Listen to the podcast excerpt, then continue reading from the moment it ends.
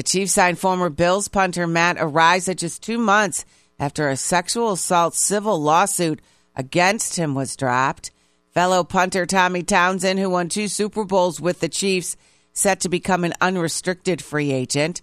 The Seahawks created 4.8 million cap space after restructuring the contract of quarterback Geno Smith.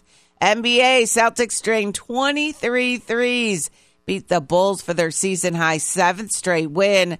Pacers, led by as many as 31, crushed the Pistons. Pistons center Isaiah Stewart has been suspended three games for punching Suns forward Drew Eubanks in the face before the teams played last week.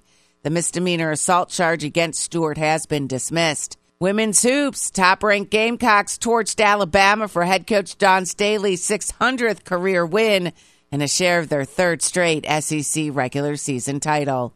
That's sports. Ronza Moss, NBC News Radio.